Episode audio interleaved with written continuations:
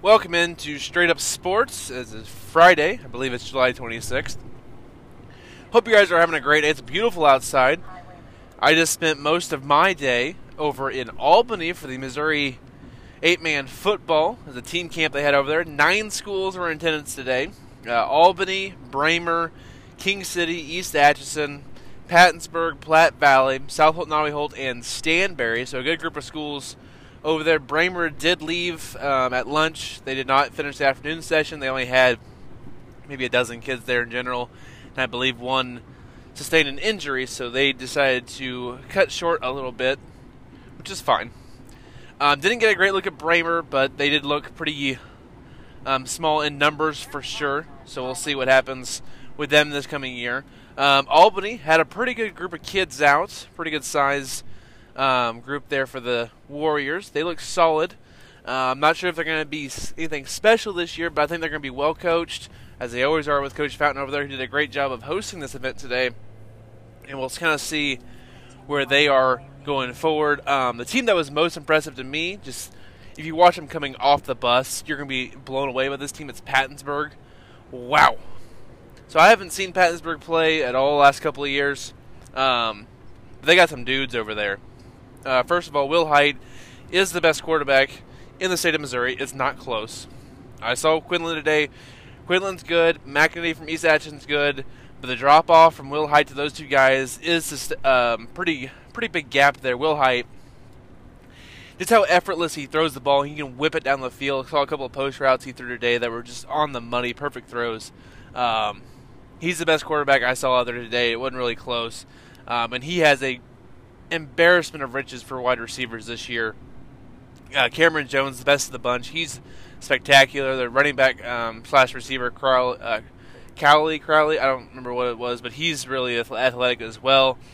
Um, and a multitude of other guys on the offensive end there um, would be number ones on almost any other team in the state of Missouri, and they're the third or fourth option there. I mean, they're just really, they're going to be darn good this year. Uh, they're going to put up a lot of points. That's just a give. I saw them today; they could score anytime they really wanted to. Short passing game was there. Their tunnel screens looked really good. Their little wheel routes, their deep routes. I mean, they just looked really good and in sync already.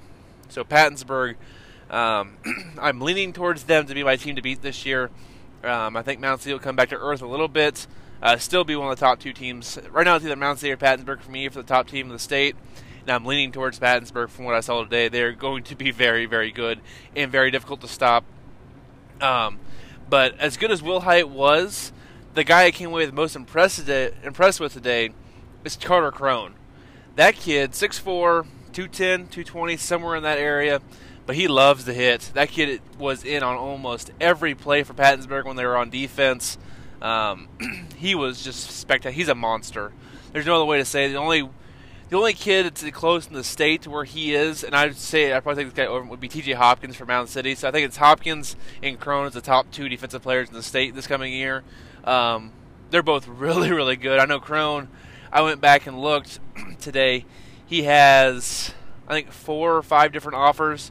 I know Northwest Missouri State's offered him, Missouri S&T, um, Augustana, he has a preferred walk on offer from South Dakota, an FCS school. So he is darn good, and you can definitely see it there on the field. He just kind of pops out as a really elite prospect going forward, and he's going to be one of the main reasons of how good Pattonsburg can be defensively this year and keep other teams at bay while Will Height in the offense goes to work.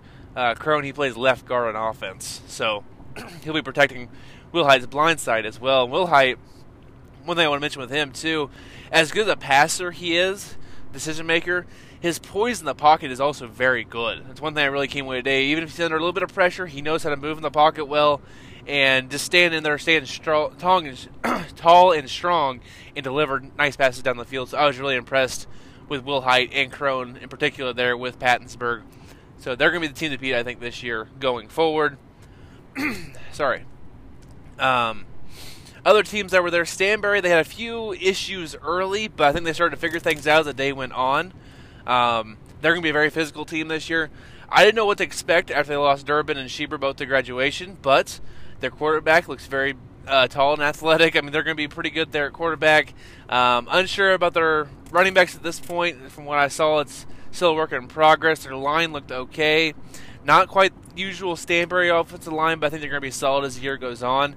And of course, they're going to be well coached over there at Stanberry, so they're going to be a top five team in the state this year. Um, but I think they're definitely a step down from Pattonsburg, though. um, one team that I really came away with that I thought was probably the second best team there today was East Atchison, actually. Uh, Jake McInerney back in at quarterback. They still got Bywater and Merrifield, Merriweather, sorry, um, in the, the, backfield.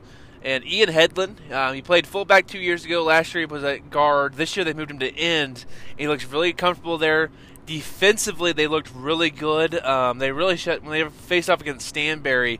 You really saw the physicality they could bring this year. It's a little different from East Atchison in the past. I think they're going to be a lot better in that category going forward this year. So I think East Atchison could make a big, good push for the 275 conference this year. Based on what I saw today, I think they're going to be decently sized up front and just a lot better than they have been last couple of years in that category. You saw it last year when they played Stanberry. They lost a close game there. I think with what Stanberry lost and what East Atchison brought back, I believe the Wolves.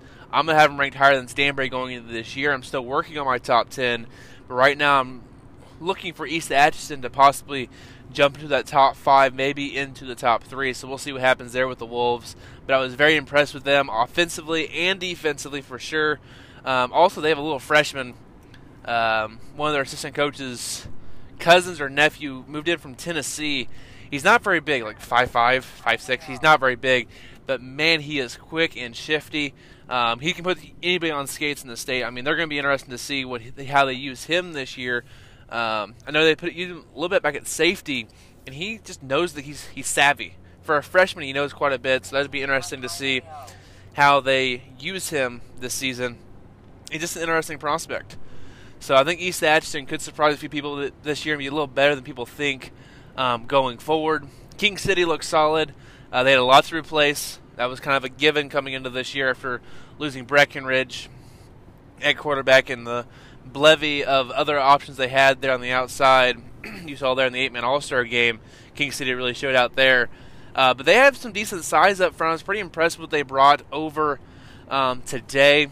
Not sure. I didn't get to talk to Coach Breckenridge a little bit today, but I'm pretty sure they got a, a pretty good sized team out this year. I was guessing between 20 and 25 kids that were there today, and they had some good size, decent skill. They got Moen back at running back, Muff of course, so they're going to be interesting. Gilbert So we'll see what happens there with King City.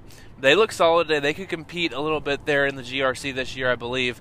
And their drop off won't be as um, substantial as I thought it was going to be after last season. Um, South Holt, Nodaway Holt, had a lot of bugs early. That offense that Peterson runs is complicated, does take a little bit of time. They have to replace two really good receivers on the outside and their starting running back from last year.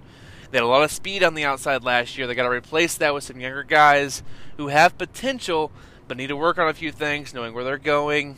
Um, catching the ball was the biggest issue today that for the Spartans. Quinlan was making some pretty nice passes. They were just really struggling in completing them and just bringing them in, just being consistent with their hands is the biggest thing I saw from them today. But up front, they looked like they were holding their own against some of the other teams that like to run power. Um, so we'll see what happens there. And of course, you know the Spartans are going to be ready to roll when they play Mound City later this year on the road. Coach Peterson always has them ready for that game, so that's why they're always a threat there on the 275. But I believe the Spartans, um, from what I saw today, a step below East Atchison. Um, but I think they're going to be right in that same class going into next year. In the 275 and in the state, I think they're going to be a top 10 team in the state of Missouri this coming year. So we'll see what happens with them. They were missing um, one of their guards, James Hurtaday. He had some other previous engagement he was already committed to, so he couldn't be there today. So they weren't at full strength, and I don't think really any of these teams were at full strength. I mean, first of all, we are in late July still. The first game is still over 30 days away. August 30th is the first game. The 23rd is Jamborees. So we're still a month out from that. Um, but this is a nice little look to see how some of these teams looked early on. Um, what team am I missing? Platte Valley. They just look small. They look like they don't. They have some decent skill guys, but they just look really, really small out there. So we'll see what happens there. They do have Dalton Luke coming back. He's a pretty good running back. O'Connor looks more comfortable at quarterback now. So we'll see what happens there at Platte Valley. They looked solid at times, though. So it looks like they're progressing nicely there over there with that program with Creed Beverland. And I saw Hall of Famer, Ring of Honor, whatever it is for eight man, Dan Collins up there helping them out this year as well. Um, looking comfortable there on the sideline. So good to see them out there performing well. And then Norborne Hardin Central, got to talk to Coach Thacker today. uh, they were missing their whole backfield. Their guys couldn't make it for whatever reason today. But they're super young. They're going to be a little bit of a work in progress going forward.